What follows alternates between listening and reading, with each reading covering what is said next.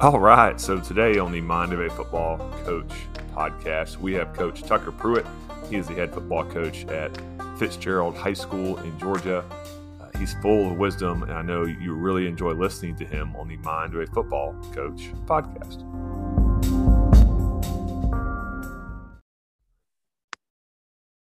All right, we have Coach Pruitt from Fitzgerald on the podcast. Coach, welcome to the Mind of a Football Coach podcast. Thanks for having me, man we were talking a little bit before we started that we we definitely have some some people that know each other and been at similar places. And that's man the world is so small. It really is. Yeah it's funny you know the, the more you in the coaching world you always find somebody that knows somebody. And uh, come to find out your dad was one of the guys that i watched growing up and a big hero in that jacksonville community at university christian. So small world. It's good to, good to meet you and uh, you know reminds me of some old memories Heck yeah, man. I mean, University Christian, they have been good for so long, man. They golly, they've done a they've done a great job there for sure.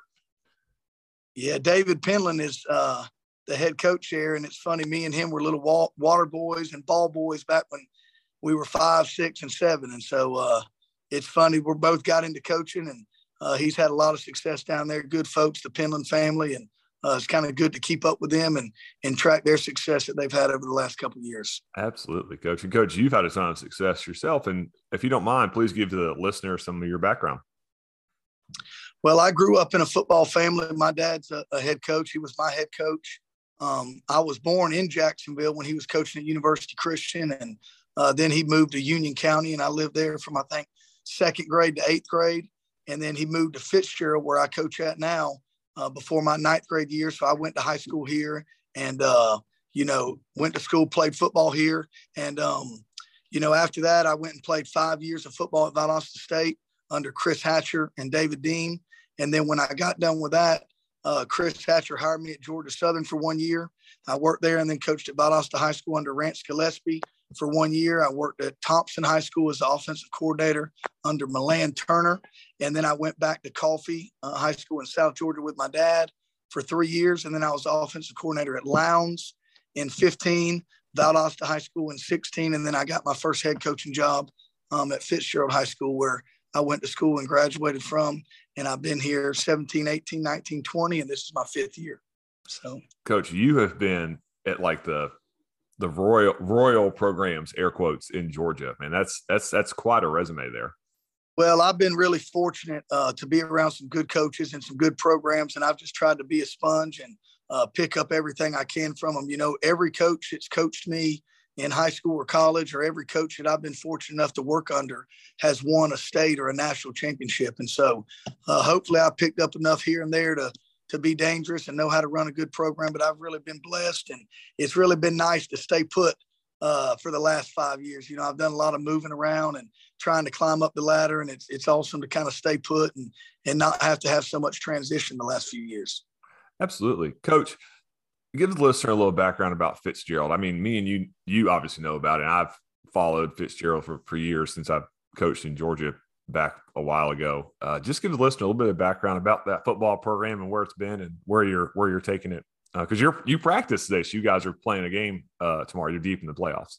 Yeah, we just got off the field. Uh, Fitzgerald High School is, you know, I moved here in 2000, which was my ninth grade year, and um, it was a program that you know had lost some games, wasn't in the best of shape, but uh, our first year here, we went 13 and two and lost the state championship game, eh, state championship game six to nothing. Mm. The following year, we lost in the semifinals, and uh, since then, since 2000, uh, we're the winningest school in Double A. Now we've still yet to win a state championship, but um, you know my dad's teams played for one and went to the semifinals numerous times. Uh, Coach Strickland uh, went to a couple semifinals and back to back state runner up, and then uh, we went to the semifinals in 18 and uh, state runner up last year in 20. And mm. so we're playing to, tomorrow to go to the Final Four again. And so we've made a lot of deep runs, um, you know, won a lot of football games, but uh, the ever elusive state championship is, is still out there. And so uh, we're chasing it, but it's a program that's uh, won a lot of games. It's a small town, a great community. You know, there's not a lot going on here except for football. And so it's really big. It's important to our community. Um, I think it's one of the things that brings us all together. And uh, you know, we can put our differences aside and all be hurricanes on Friday night. And uh, this place is a better place when we're playing well and winning games. And so it's been a great ride. And uh, I'm really fortunate to be the coach here. Mm, that's awesome. Coach, talk a little bit about your program philosophy at Fitzgerald. So what do you what do you build your program on? What are some core tenets that help you to be successful there? You know, we give all our kids a wristband and have done this. We kind of focus on three things discipline, accountability, and toughness. You know, um, discipline. Eh, you know, sometimes when you get to where we're at right now in the third round, everybody's good. And uh, sometimes what separates the winners from the losers is the little things, the attention to detail, uh, the discipline to, to execute, even when you get tired or things don't go your way. And so uh, we believe it's not really what you do, it's how you do it. And so uh, we try to challenge our kids each and every day to have discipline. One of the things we do when we're warming up, we start behind the line and we finish all the way through the line. And you know, you say, what's that really matter? It's just attention to detail, trying to to really get our kids to hone in on the little things. Um, you know, accountability. You know, we, we hold our kids accountable, and they're kids, uh, but they need some structure and some guidance. And so uh, we hold them to a high standard. We hold our coaches accountable, our players accountable.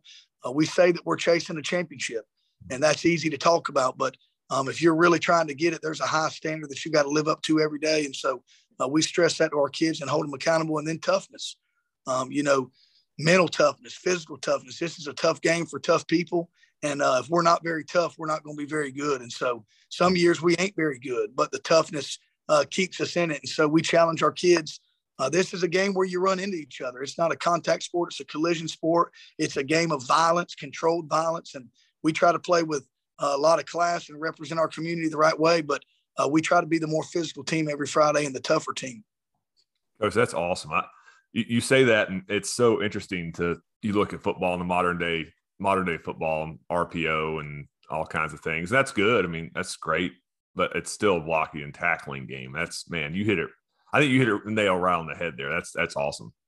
Well, and we still do some of that. You know, we're kind of multiple on offense. We uh, we do some of the RPOs. We do some spread stuff. We run a little bit of wing T, but we also have a single wing package. And mm. um, if all else fails, or it's a, a nasty weather game, or mm uh, we get a lead or you know third and fourth and short you know we can shorten the game and uh, but you can only do it if you focus on the little things and have discipline to execute your assignment uh, have a great attention to detail and if you're tougher and can wear teams down so um, if you're going to run single wing you better be tough if not you're in the wrong offense yeah you need to find something else if, you, if you're going to do that you know uh, so, coach, talk a little bit about your offensive philosophy. I know you're about to play a playoff game. I obviously don't need any secrets of, of that. Like, what's your? It's like your philosophy is multiple. I know, like you like following. You know, you I've watched that Valdosta series on NFL Network. Um, a lot of quarterback runs, some gap scheme. Is that still what you like to do, or is that has that changed going forward? that is definitely what I like to do. Uh, being here at a double A school, my hands are a little bit tied, and so it changes year to year. You know, last year we had an outstanding year, uh, went 13 and one and lost the state championship by five points, I think. And uh, we had nine of 11 seniors on offense that returned. So mm-hmm. it was group that knew what they were doing, had a lot of experience. This year we lost nine of 11 starters, and so um, it's been up and down. We've had our struggles on offense, and we're definitely multiple. We're not great at anything, but we do do uh, multiple things. But we have had to make some adjustments based on our personnel. Uh, we're really young this year. Every Friday, we start four or five sophomores. Mm-hmm. Uh, three of our five offensive linemen are in the 10th grade. And so uh, we try to do what they do and what they do well. And obviously, um, they don't do everything well. So uh, we've kind of made some adapt- adaptations. And uh, defensively, our defense has carried us this year. Uh, mm-hmm. We're pretty defense. So uh, even when we're not playing great on offense, we've done a good job of taking care of the football. And I would say defense uh, this year we're a defensive football team, and we try to run the ball and, and, win the turnover battle and pick our spots to to take chances and take shots and uh, take what the defense gives us. Some weeks it's more this, some weeks it's more that. But um, you know we are still a gap scheme team, power counter, buck sweep, and uh, we try to find a way to get our athletes the ball in space. And, again, try to just execute and, and, and be tough and physical and win the turnover battle and see how far that can take us. That's awesome. You talked about being a defense first team this year. Are you more of an odd front, even front, multiple front guy? What's like your coverage structure with that? What do you like to do on defense? We're a one high team, and I would say we're multiple. We base out of a three man front. Mm. Um, but we're able to stem to an even front at any time. You know, we do some slanting and some blitzing. We got a third down package uh, where we can play some man coverage and apply some pressure. And so, uh, Coach Gamble and our defensive staff have done an outstanding job. Um, and they've got some guys back over there. We've got some good players. Uh, EJ Lightsey, our inside linebacker, is committed to the University of Florida. We got an outside backer, Jaden Stanley, that's a really good player. Uh, always gets us lined up and makes our checks and our calls. Um, and he's done a good job. And and our defense, we're kind of a, a three high, uh, mm-hmm. cover three, mix in some man coverage, and we've done a good job of not giving up the big play and uh, make them throw it underneath and come up and tackle and try to take the ball away. And um, I don't know exactly what we're averaging, but the last three or four games, we've been hitting right on stride with creating three turnovers a game. And so, mm. uh, like last week, we beat Fannin County. We didn't play great on offense, but we had zero turnovers and created three. And so, uh, we really stressed the, you know, don't get beat deep, don't give up the big play. We try to be great at the fundamentals of tackling, keep everything in front of us, and then create some turnovers. And our defense has done an outstanding job of that all year long. Man, that's awesome. Coach, as a head coach, are you more of a risk taker or are you more of a I want to play it more conservative? What's your what's your flavor there, coach? How, how do you so let's say for example, you got the ball on your own 40. There's a minute to go in the half. Are you the guy that wants to get it to half or do you want to go try to score a touchdown? Well, this year we've been choosing to take it to the half, you know, and sure. count our losses and come out and play good the next 24 minutes. Um, you know, it changes year to year. Last year, we might have been a little bit more risky. Uh, we had, you know, some guys that could make some bigger plays. Uh, this year, we try to not screw it up and let our defense go to work. Um, but you know, you do still have to score to win, and so uh, we try to pick our spots and and take what the defense gives us. But um, you know, there's definitely a balance there uh, between playing it safe and, and taking the risk. And sometimes it works, and sometimes it doesn't work. And so uh, it's just kind of a go with your gut and, and, see kind of how the game's playing out type thing. Mm-hmm. It, it's interesting hearing you talk about, you know, from year to year, you have to adjust kind of your philosophy. And I've talked to people that that's their philosophy. And I've talked to people that they almost never change. Talk about why you try to play what your players' strengths are instead of saying, "Hey, I I do this. This is what we do. We're just going to try to be good at it." So, what's your like why, why is your philosophy hey i'm going to try to just adapt to what my players do best well i mean i think you could come in and say this is what i know and this is what i'm going to do and, and you know do what you want to do but here's the thing i don't get to pick my players i don't get to pick the players and what they do well so if you want to win you better find out what these this group of kids can do well what do they do best and so uh, we definitely want to put our kids in situations to be successful uh, some years we have a good batch of skilled kids and not many linemen. Some years we got a good bunch of linemen and not many skilled kids. Some years we can throw it better. Some years we really can't. Some years we're not very good on defense and we got to take more risk. And some years we're really good on defense and we can play it safe. And so I think a lot of that is just figuring out who you got, what they do well, and what gives you the best chance to be successful. And I think it changes year to year. Mm-hmm.